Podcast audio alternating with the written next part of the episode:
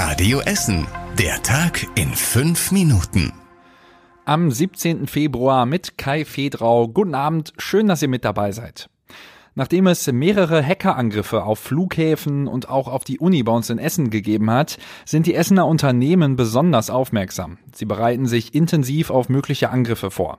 Der Energiekonzern E.ON aus Rüttenscheid beobachtet zum Beispiel, dass die Zahl der Hackerangriffe in Deutschland insgesamt steigt. E.ON ist deshalb in engem Austausch mit Behörden und Sicherheitsfirmen. Der Stahlkonzern ThyssenKrupp im Westviertel hat im Falle eines Cyberangriffs einen Notfallplan in der Hinterhand. Da gibt es ein Team, das sich um solche Notfälle kümmert. Auch die Stadt Essen fühlt sich gut geschützt. Sie schult ihre Mitarbeiter und hat schon verschiedene Sicherheitsmaßnahmen getroffen. Bisherige Angriffe seien ohne Schaden abgewehrt worden. Erst gestern wurden die Internetseiten einiger Flughäfen durch einen mutmaßlichen Hackerangriff lahmgelegt, darunter Düsseldorf und auch Dortmund. Wegen der Energiekrise ist die Wassertemperatur in den Essener Schwimmbädern seit September auf 26 Grad gesenkt worden.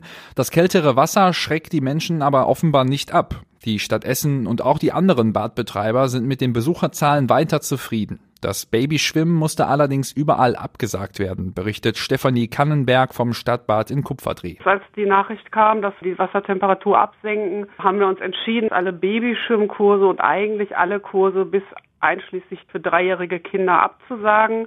Das tat uns sehr weh. Im Friedrichsbad in Frohnhausen haben die Schwimmer Verständnis für die Entscheidung, sagt der ESPO.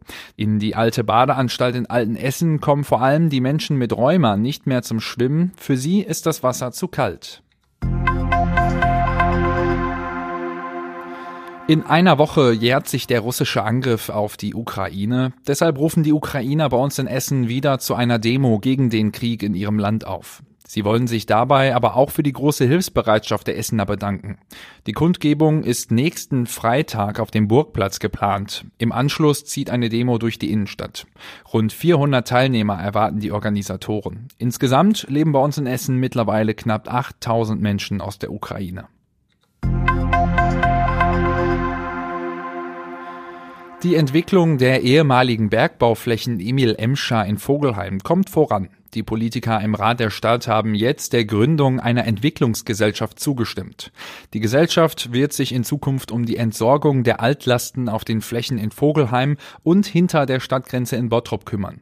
Die Kosten dafür trägt die RAG als Eigentümerin der Flächen. Die Politiker im Rat weisen darauf hin, dass die RAG auch für später entdeckte Altlasten aufkommen soll. Die Fläche gehört zum großen Gebiet Freiheit Emscher. Da sollen in Zukunft neue Flächen für Gewerbe und Start-ups entstehen. Die ehemalige Zeche Emil Emscher wird mit der Innenstadt über eine große Verkehrsachse verbunden.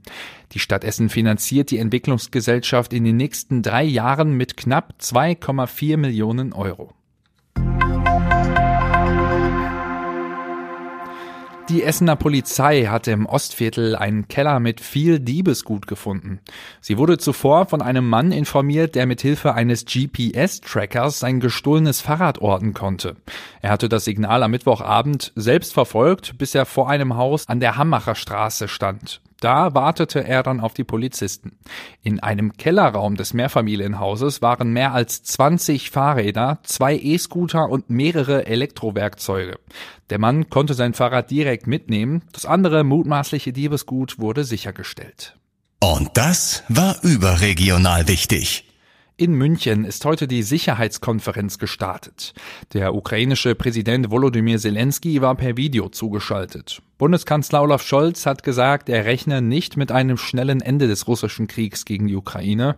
Die Verbündeten sollen deshalb bereit sein, Kiew so lange wie nötig zu unterstützen.